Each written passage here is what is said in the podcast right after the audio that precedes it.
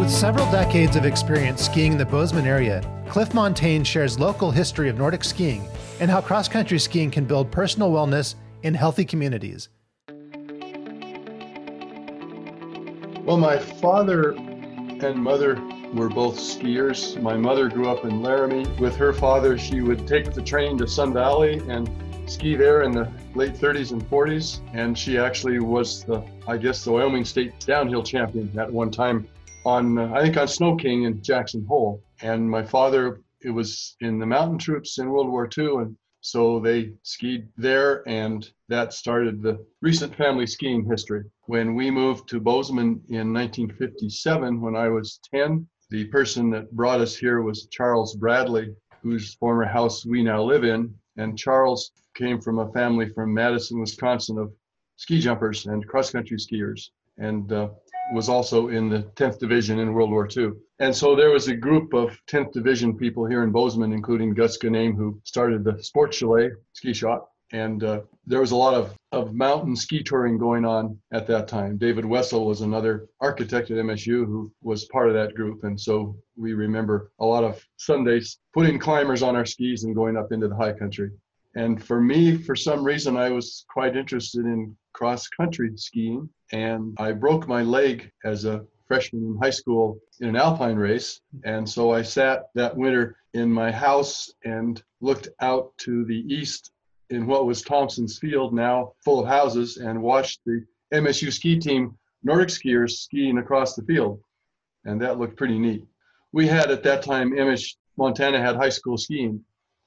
And so I was on the Bozeman Senior High School ski team, and we didn't have a Nordic coach. And so we reached out to the Norwegian skiers and the American skiers who were with the MSU ski team, and they would some of them would get PE credit at MSU for helping us with ski technique and learning how to wax and and learn technique. So that got us started, and I was fortunate in as a senior in high school to to start skiing pretty well, and we I was able to go to junior nationals in 1965, leaving Bozeman on the train and uh, stopping in, in Butte and Missoula to pick up more skiers from the Northern Division and going out to Portland and then taking the bus down to Bend, Oregon oh, wow. for junior nationals. I then, in 1960, MSU hosted the NCAA ski championships. My dad was a Dartmouth College graduate, and so he invited the Dartmouth ski team to our house for an evening. And uh, I got to meet the coach, Al Merrill, and some of the skiers which was uh, again a piece of enthusiasm. And also in uh, sometime at West Yellowstone was the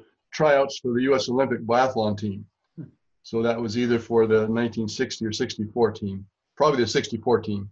And I remember my dad taking us up there and, and watching these biathletes ski, of course, in, at the base of, of Targhee Pass, just west of West Yellowstone. Adolf Peterson was a Norwegian who had a house here in Bozeman, right where the old ski jump is near the library. And uh, that was really, again, another piece of encouragement and excitement. So I got to go to Dartmouth College after that and ski with the ski team there. I wasn't outstanding, but I worked at it and really enjoyed it and learned a lot, especially from the coach whom I had met here in Bozeman.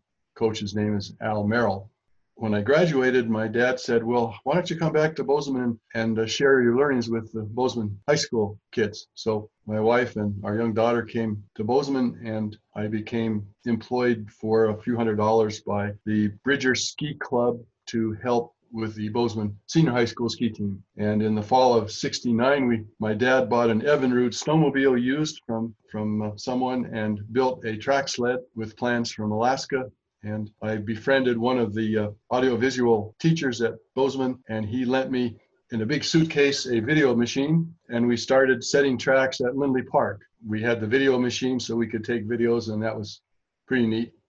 We then would spend the ski season. I'd go out and find a new place in somebody's field up Kelly Canyon or at the base of Bridger or up Bear Canyon, and we'd set a track. Then we would take the kids of the high school ski team and we'd ski after school for a week or two in one place, then we go to another place. Also, in the fall of 69, the U.S. ski team brought a jumping coach and a cross country coach to Bozeman to uh, try and recruit skiers. And the cross country coach was a person named Marty Hall, whom I had known from Dartmouth And my wife Joan had known Joan was on the first U.S. women's ski team briefly in the 60s when women's competitive skiing started. Anyhow, Marty Hall, we asked some people at Bridger Mountain Lodge, which basically is now where Crosscut is, if we could ski there. And they said yes, very nicely. And so we had a a little training camp there just before Thanksgiving of 69 with Bozeman skiers. And at the end of that, Marty Hall said, Well, you've got some pretty good people. Why don't you bring them down to the U.S. Fall Ski Team training camp at Winter Park?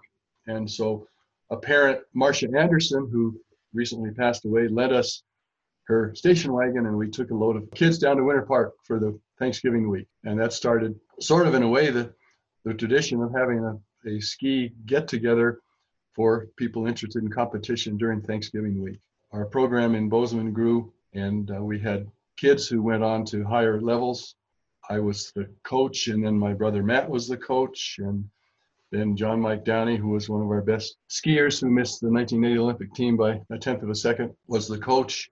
At that point, I was the assistant to the chief of course at the 1980 Winter Olympics in Lake Placid, and that was a sort of a training time I then went on with some other people to become what they call technical delegates to help people organize ski races and be the, the official there there needed to be some decisions made in terms of weather or, or other things that would come up. And so I sort of moved out of the coaching part and uh, became an official and got to travel all around the U.S. doing that for NCAA championships and junior nationals and other meets. Got to do that in Japan and uh, was a very rich piece. But I doing that all that travel, I missed skiing myself. So in '95, Frida Johnson and Mitzi Bowen and I got together and said, let's start a master's program. And we got Peter Hogue, who was then the MSU ski coach, to join us. And we established a meeting twice a week during the week and maybe once on the weekend to, to do intervals and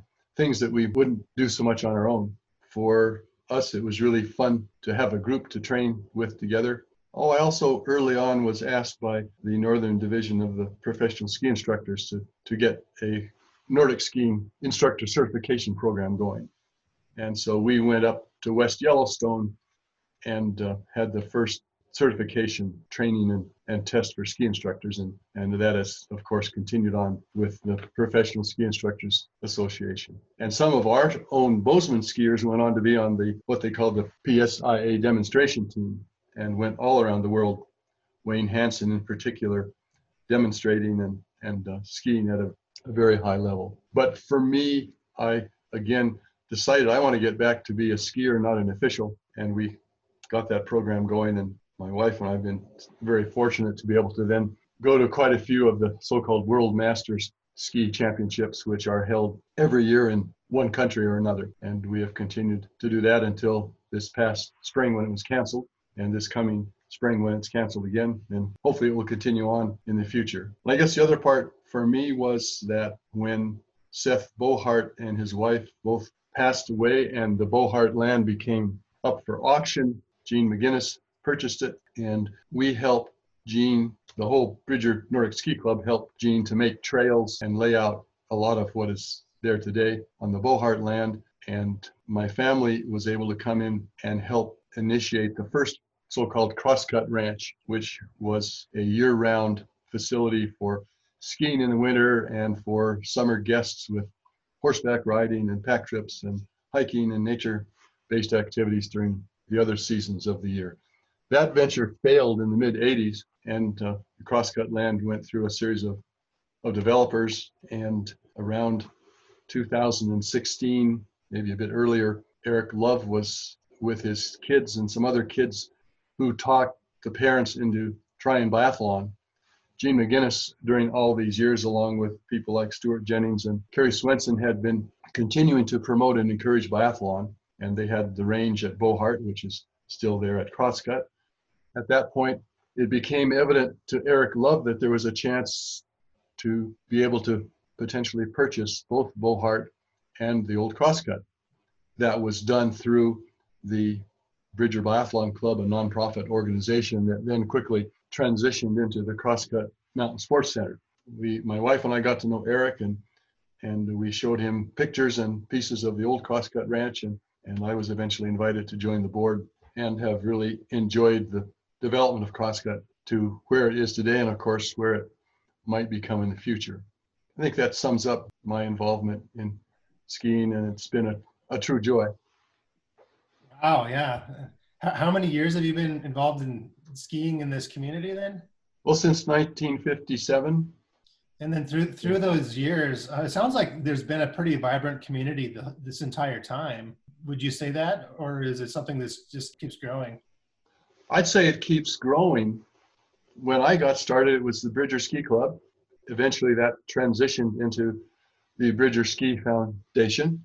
Now we have in Bozeman, especially after this past spring when Crosscut stayed open and offered free skiing to everyone. There's a more and more people interested in the sport and also the the life the ski lifestyle that continues year round. So I think we would say that Bridger Ski Club and then BSF and and now we have the Montana Endurance Academy and we have the biathlon and Paralympic and special cross country team at Crosscut. And we have the ongoing Bridger Ski Foundation activities that are led by Andrew Morehouse and also now by Andy Newell, who is a four or five time Olympian and is uh, really leading the way, in my opinion, in, in the evolution of, of ski coaching in the United States. But that also is coaching and encouragement for people who are just beginning and uh, are very new to the sport. And that so wonderful to see that activity being open to so many people. In fact, one of the neat pieces right now is we're working with Crosscut on helping the Blackfeet Nation to establish a cross-country skiing facility near Browning. Oh, wow. And we're just uh, starting a fundraising campaign for that. Just another piece of, of sharing the wealth and encouraging people in other places to do this. Oh, that's amazing. Using the knowledge that you've gained from help, helping to build this program and seeing how other communities can benefit from that. Exactly. Yeah. Yeah. So, so what are you most excited about, or and or apprehensive about, with all the growth and development in, in Bozeman and in the ski community in particular? It's a challenge to see so many cars at parking lots year round in the mountains, and to think about impacts on wilderness values and lifestyles, and to encounter people probably from outside who if you encounter people on the trail and they don't even look up and say hello, you that's not the Montana style. And so I think we we all need to work to encourage these new people to develop the Montana style that is to respect nature and to get along with nature and also to give nature room to operate. And uh, that comes around to some of the current wilderness issues and uh, the desire that I have to really get more wilderness that is for wildlife and not so much maybe for people. We have these opportunities to get more school kids going with skiing and get more people out of doors. And see that as one of the keys to to the future where hopefully humankind become can become more more connected back with with nature and more respectful and how do you see skiing playing a role in that with individual and you know community development and fitness?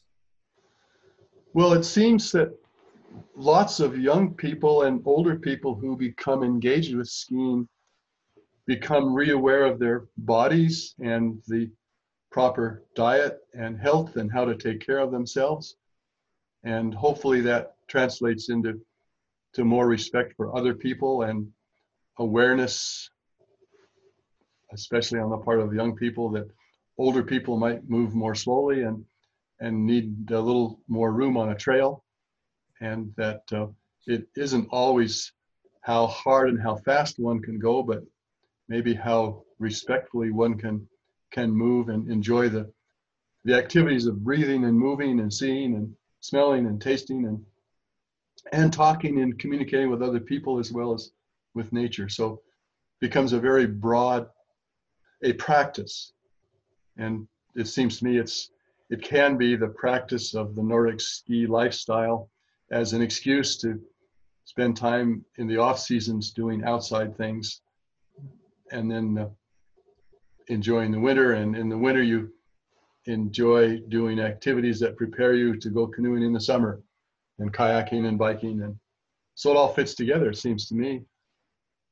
And uh, also, again, with more attention to local food and the chance that we have here in Montana to produce instead of instead of some 40% of our food coming from outside, we, we could be producing 90% of our food within our state boundaries. And, and there are all kinds of benefits that come from that, including just better health and, and uh, we could be better skiers too.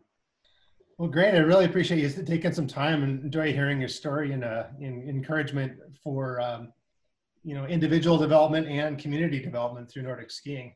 So is there anything else you'd like to add at this point? Oh, just when you mentioned community development, that it seems so important to, for us in these times to focus within our community on what we can do that makes us happy and and helps us communicate with our fellow community members.